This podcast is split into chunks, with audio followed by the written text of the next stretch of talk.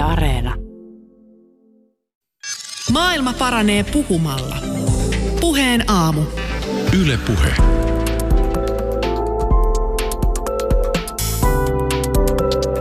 Koronapuhelu kaukomaille. Yle Puhe. Australiassa Melbourneessa asuu näyttelijä ja elokuvaohjaaja Saara Lambert, jolle nyt siis soitamme tämän aamun koronapuhelun.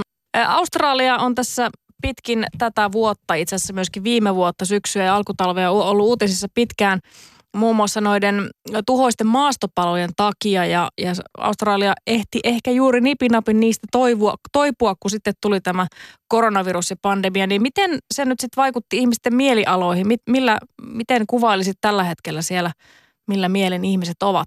Tietysti ihan riippuen siitä, että missä päin maailmaa täällä on, koska tämä on niin iso maa ja osa maasta palaa ja sitten on toisaalta paikkoja, joissa ei ole paloja lähellä, niin, niin kyllähän se ihan siitä riippuen, että onko itse ollut siellä paloalueella.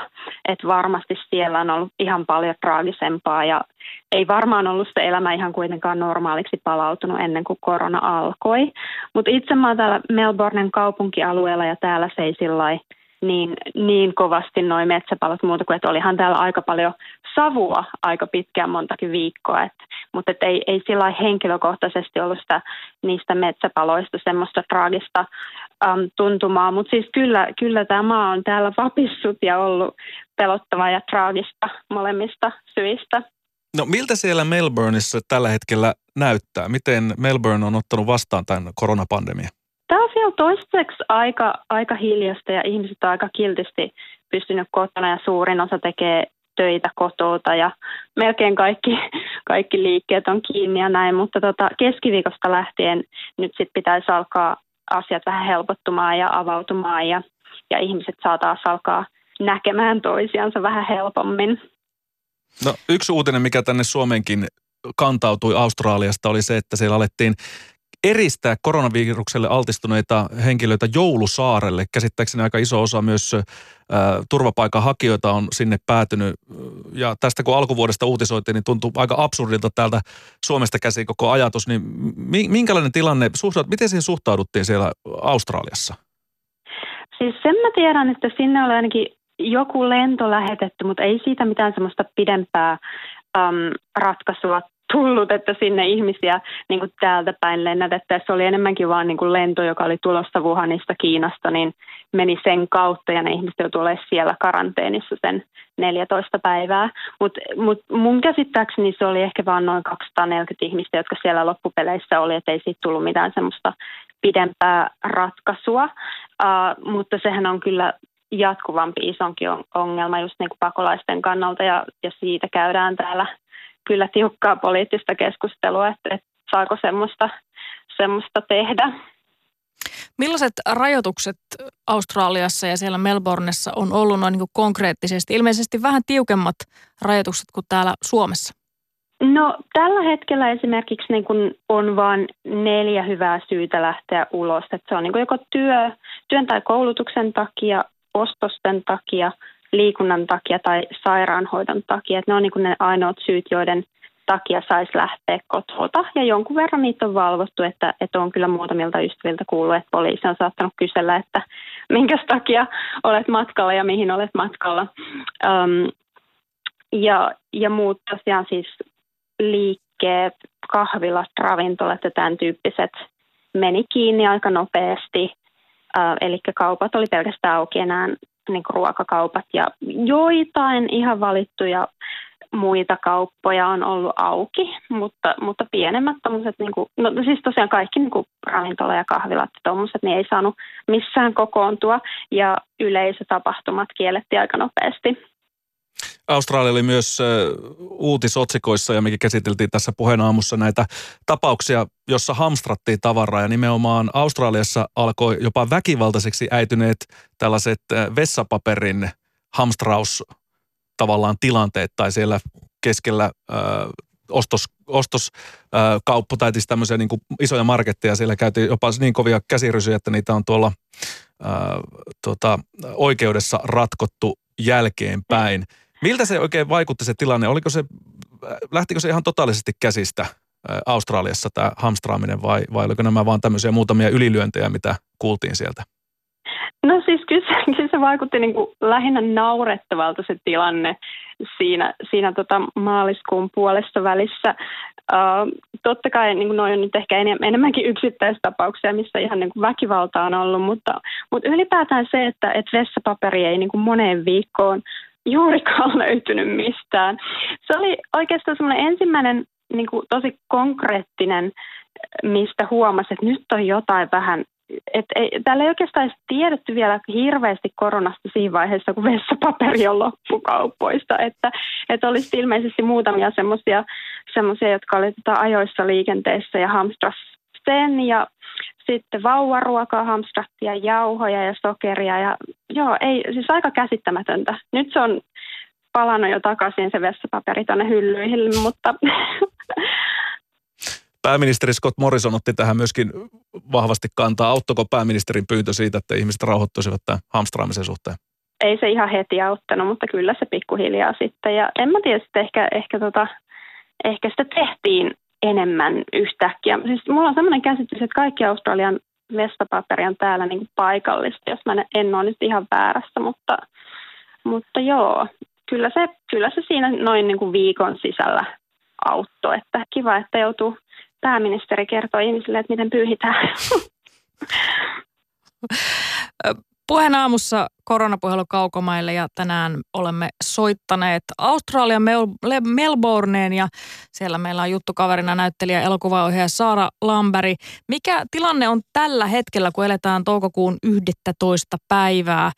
Millaiset esimerkiksi lukemat siellä on tällä hetkellä? Onko tota käyrä jo menossa alaspäin ja kun sanoit tuossa, että ilmeisesti jotain tällaisia vähän helpotuksiakin on jo luvassa, niin miten, miten kuvailisit sitä tilannetta tällä hetkellä? Vaikka... Joo, Eli täällä oli kaikista pahin, pahimmat luvut noissa tapauksissa oli joskus tuolla jo 28. maaliskuuta ja sen jälkeen sitten niinku tosi nopeasti tippu ne, ne, ne tota luvut. Uh, nyt yhteensä tapauksia on ollut alle 7000 ja alle kuol, kuolleita on alle 100.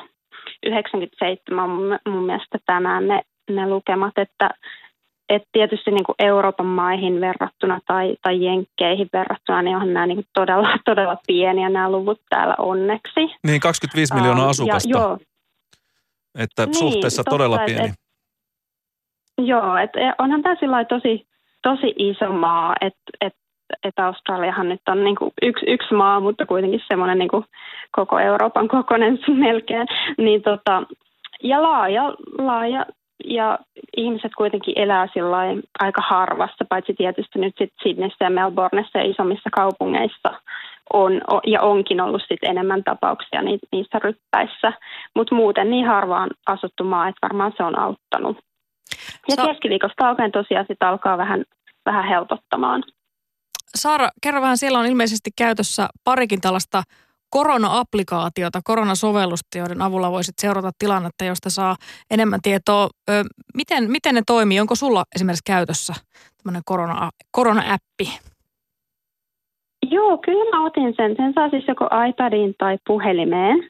Ja se toimii niin Bluetoothin kautta, että et periaatteessa jokaisella, jolla on se appi puhelimessa tai pädissä tai mikä nyt sitten onkaan, niin jos on riittävän lähi, jos on niin puolentoista metrin etäisyydellä jostain toisesta, jolla on se sama appi, niin ne puhelimet vaihtaa toistensa tiedot niin, että sitten jos jossain vaiheessa jompikumpi niistä ihmisistä testataan positiiviseksi, niin sille toiselle ihmiselle sitten lähetetään viesti siitä, että, että nyt on joku, jonka lähellä olet ollut, niin on, on testautunut positiiviseksi, että kannattaisi mennä testiin itsekin.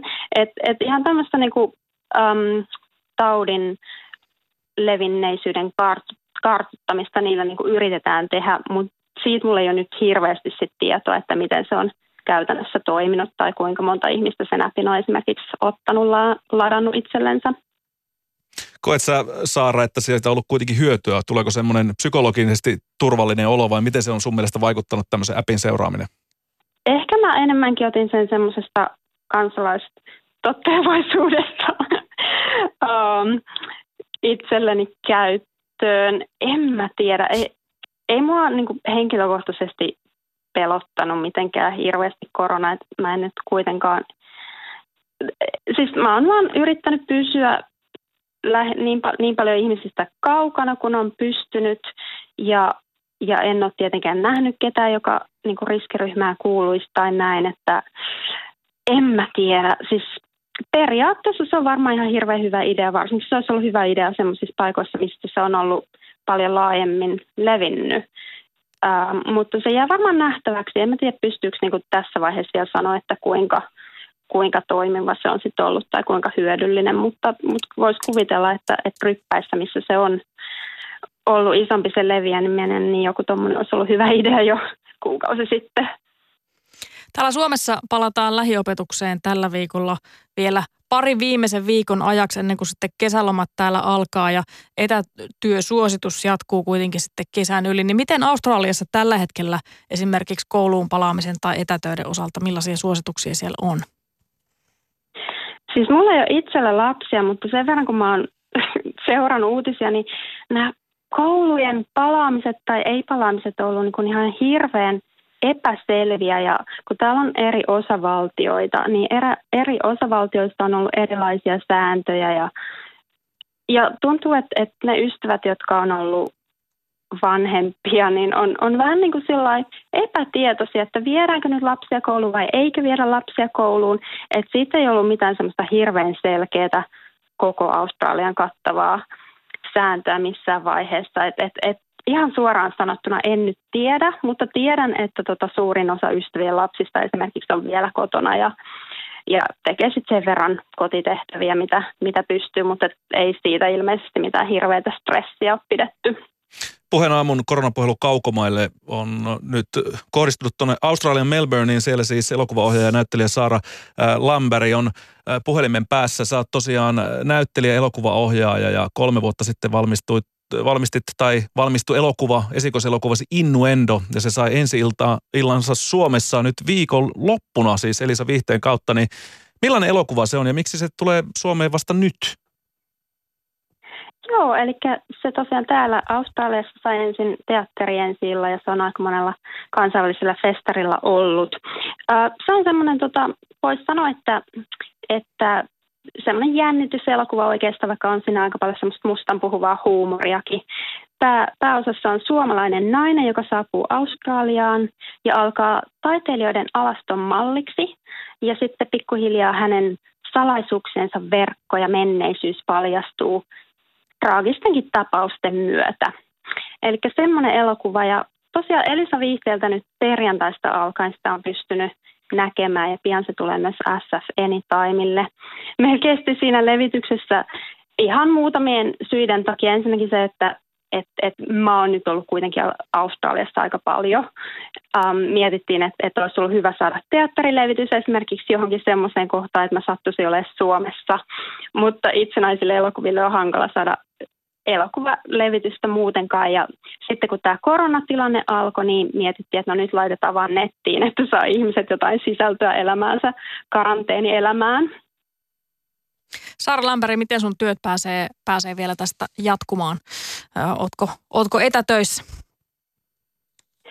No joo, siis tota, tässä on nyt semmoinen henkilökohtainen huono juttu, että mun toinen elokuva – Westmark Effect, joka valmistui tänä vuonna, niin meillä oli sille ensi ilta luvattu tuolta Kannesin Cinefiles-osastosta.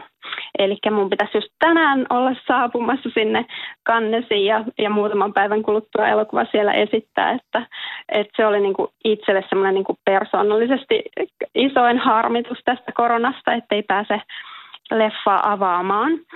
Mutta tota, sitten toisaalta onnekkaassa asemassa, että, että mulla on sitten kolmas elokuva nyt jälkituotannossa, että, että editointia pystyy onneksi tekemään sillä ihan kotota ja, ja, ja se on nyt eka elokuva, jonka mä leikkaan itse, niin siinä mielessä onnellinenkin tota ajoitus, että sitä mä oon täällä sitten pikkuhiljaa, pikkuhiljaa leikkailut täällä, ettei tule ihan liian hulluksi kotikaranteenissa.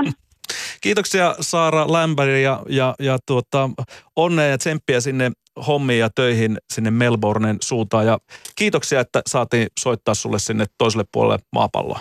Kiitos paljon, oli kiva jutella.